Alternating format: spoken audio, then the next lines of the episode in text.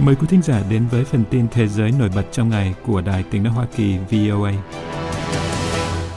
Nga đã tiến hành các cuộc tấn công tên lửa vào Kyiv và các thành phố khác của Ukraine trong giờ cao điểm sáng thứ Tư ngày 7 tháng 2, khiến ba người thiệt mạng, ít nhất 10 người bị thương và gây ra các vụ hỏa hoạn khắp thủ đô, các quan chức Ukraine cho biết.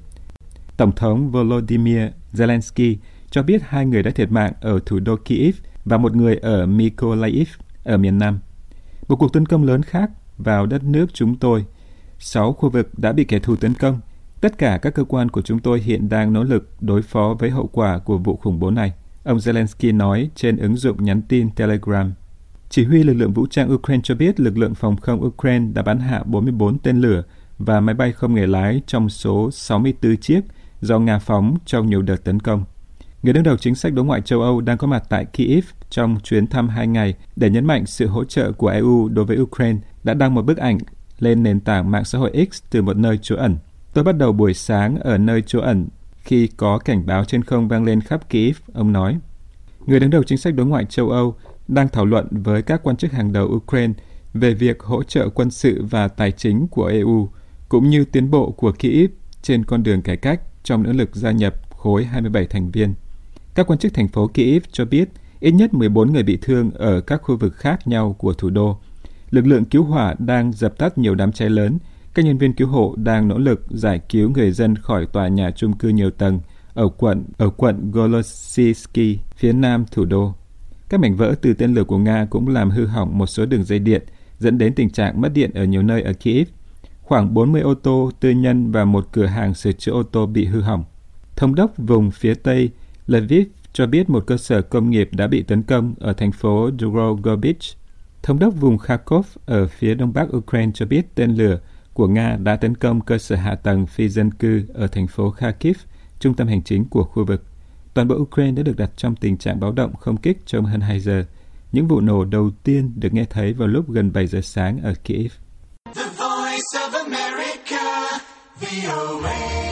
Hôm 6 tháng 2, Hạ viện Hoa Kỳ bác bỏ dự luật do Đảng Cộng hòa chủ xướng về việc cấp 17,6 tỷ đô la cho Israel vì Đảng Dân Chủ nói rằng họ muốn một dự luật có nội dung rộng hơn để bao gồm cả viện trợ cho Ukraine, tài trợ nhân đạo quốc tế và khoản ngân sách mới cho an ninh biên giới theo Reuters.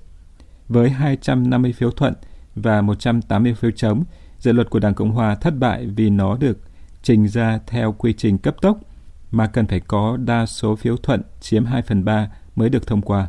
Cuộc bỏ phiếu hầu như đi theo đường lối đảng phái, mặc dù có 14 đảng viên Cộng hòa phản đối dự luật này và 46 đảng viên Đảng Dân Chủ ủng hộ. Viện trợ cho Israel, một trong những nước nhận viện trợ nước ngoài lớn nhất của Mỹ, lâu nay vẫn thường nhận được sự ủng hộ mạnh mẽ của lưỡng đảng trong Quốc hội. Nhưng nhiều người phản đối gọi dự luật này của Hạ viện là một mưu đồ chính trị của Đảng Cộng Hòa nhằm đánh lạc hướng sự phản đối của họ đối với dự luật của Thượng viện trị giá 118 tỷ đô la kết hợp với việc cải tổ chính sách nhập cư của Hoa Kỳ và tài trợ mới cho an ninh biên giới cùng với hàng tỷ đô la viện trợ khẩn cấp cho Ukraine, Israel và các đối tác ở khu vực Ấn Độ Dương-Thái Bình Dương.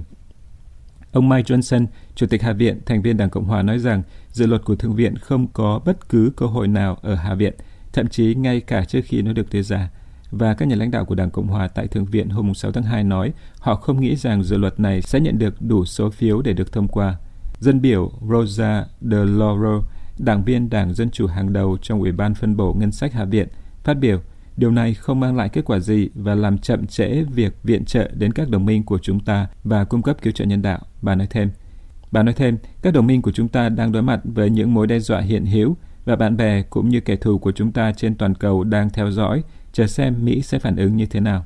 Tổng thống Joe Biden, thành viên của Đảng Dân Chủ, người ủng hộ dự luật của Thượng viện, hứa sẽ phủ quyết dự luật chỉ dành cho Israel của Hạ viện. Những người ủng hộ dự luật tài trợ cho Israel khẳng định đây không phải là một chiêu trò chính trị, nói rằng điều quan trọng là phải nhanh chóng hành động để hỗ trợ cho Israel khi nước này phản ứng với cuộc tấn công chết chóc ngày 7 tháng 10 của các chiến binh từ Gaza do Hamas cai trị. Dân biểu Ken Cavett, thành viên Đảng Cộng Hòa, Chủ tịch Tiểu ban phân bổ quốc phòng, người giới thiệu dự luật này, nói dự luật này chỉ đơn thuần cung cấp các nguồn lực cần thiết cho đồng minh thân cận nhất của chúng ta trong khu vực và cả quân đội của chúng ta nữa. Các thành viên quốc hội đã loay hoay trong nhiều tháng nay để giải quyết vấn đề đưa viện trợ an ninh ra nước ngoài đặc biệt là tới Ukraine khi nước này chiến đấu với quân xâm lược Nga. Ông Biden đã hai lần đề nghị Quốc hội xem xét thông qua dự luật chi tiêu khẩn cấp, gần đây nhất là vào tháng 10.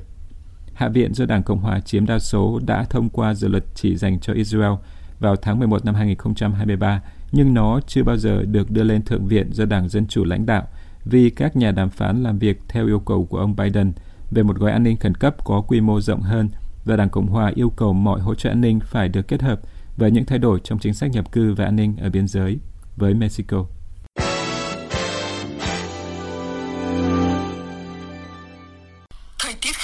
Ở miền Trung và miền Đông Trung Quốc đang làm gián đoạn việc đi lại của hàng triệu người đang cố gắng trở về nhà vào dịp Tết Nguyên đán.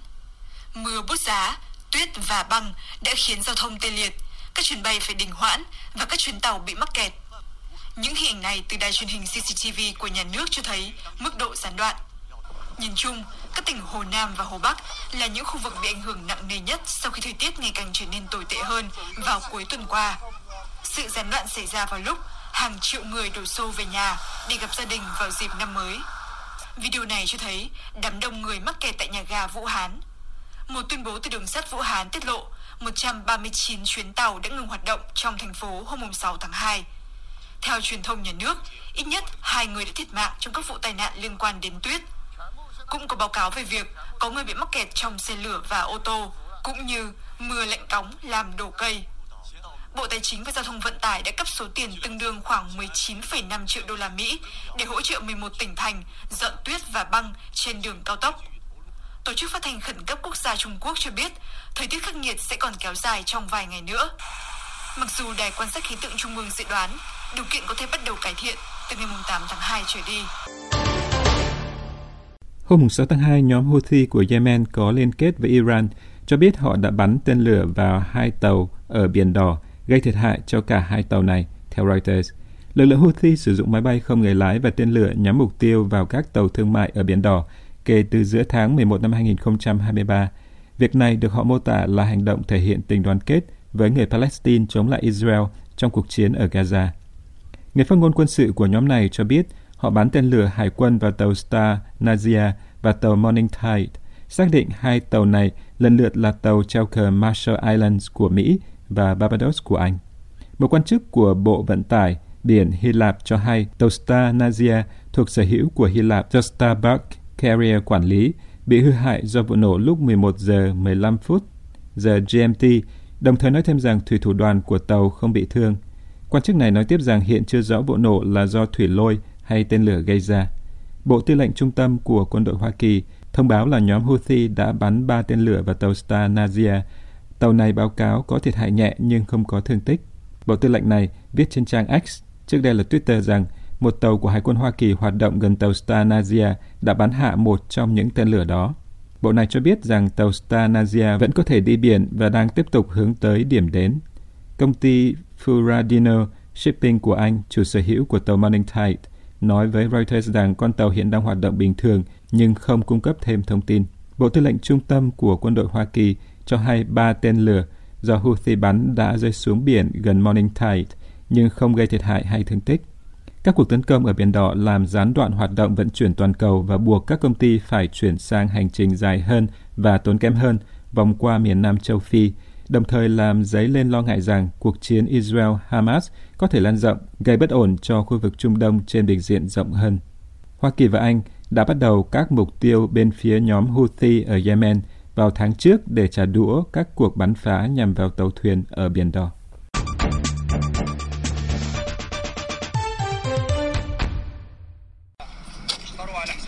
Dân Palestine di tản ở Rafah bỏ ra hàng giờ đồng hồ hì hục đào mương và đặt ống, hy vọng kết nối chạy tị nạn tạm bỡ của họ với đường cấp nước từ Ai Cập, vốn cung cấp nước cho khu vực gần đó trước khi chiến tranh bùng nổ. Những người đàn ông tình nguyện thu tiền từ những người nào có khả năng và đào những con mương xuyên suốt khu trại trong bối cảnh họ mô tả là thiếu nước trầm trọng. Nếu có một chai nước, tôi chỉ uống một ngụm và để phần còn lại cho bọn trẻ. Tôi sợ rằng ngày mai hoặc đêm nay chúng tôi sẽ không có thêm nước hoặc khi con trai tôi khát nước mà không còn một giọt. Theo cơ quan y tế Gaza, cuộc tấn công của Israel đã giết chết hơn 26.000 người Palestine, Hàng ngàn người khác e là đã bị chôn vùi dưới đống đổ nát và hầu hết trong số 2,3 triệu cư dân phải di tản đối mặt với tình trạng thiếu lương thực, thiếu nước uống, thiếu thuốc men, thiếu nguồn cung cấp trầm trọng, bao gồm cả sữa bột và tã lót cho trẻ em. Một gia đình có con gái mới 10 ngày tuổi khi chiến tranh bắt đầu cách đây gần 4 tháng cho biết họ phải cho đứa trẻ ăn bột gạo và bánh quy vì không thể tìm hoặc đủ khả năng mua sữa bột cho con. Tôi biết chúng tôi đang làm điều gì đó có hại cho cháu, nhưng chẳng làm được gì cả. Tôi hết cách rồi. Giá tạ lót đã tăng vọt do thiếu hụt kể từ khi bắt đầu cuộc xung đột gây ra bởi cuộc tấn công của Hamas vào miền nam Israel vào ngày 7 tháng 10 năm 2023. Cuộc tấn công đã giết chết 1.200 người Israel và 250 người bị bắt làm con tin. Một số phụ nữ hiện nay đang sử dụng vải để thay tã. Họ cho biết một gói tã trước đây có giá gần 6 đô la, nhưng giờ đây khoảng 46 đô la.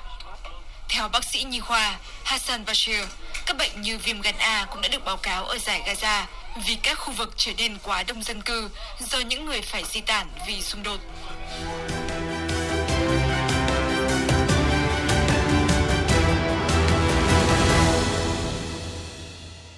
This program has come to you from the Voice of America, Washington.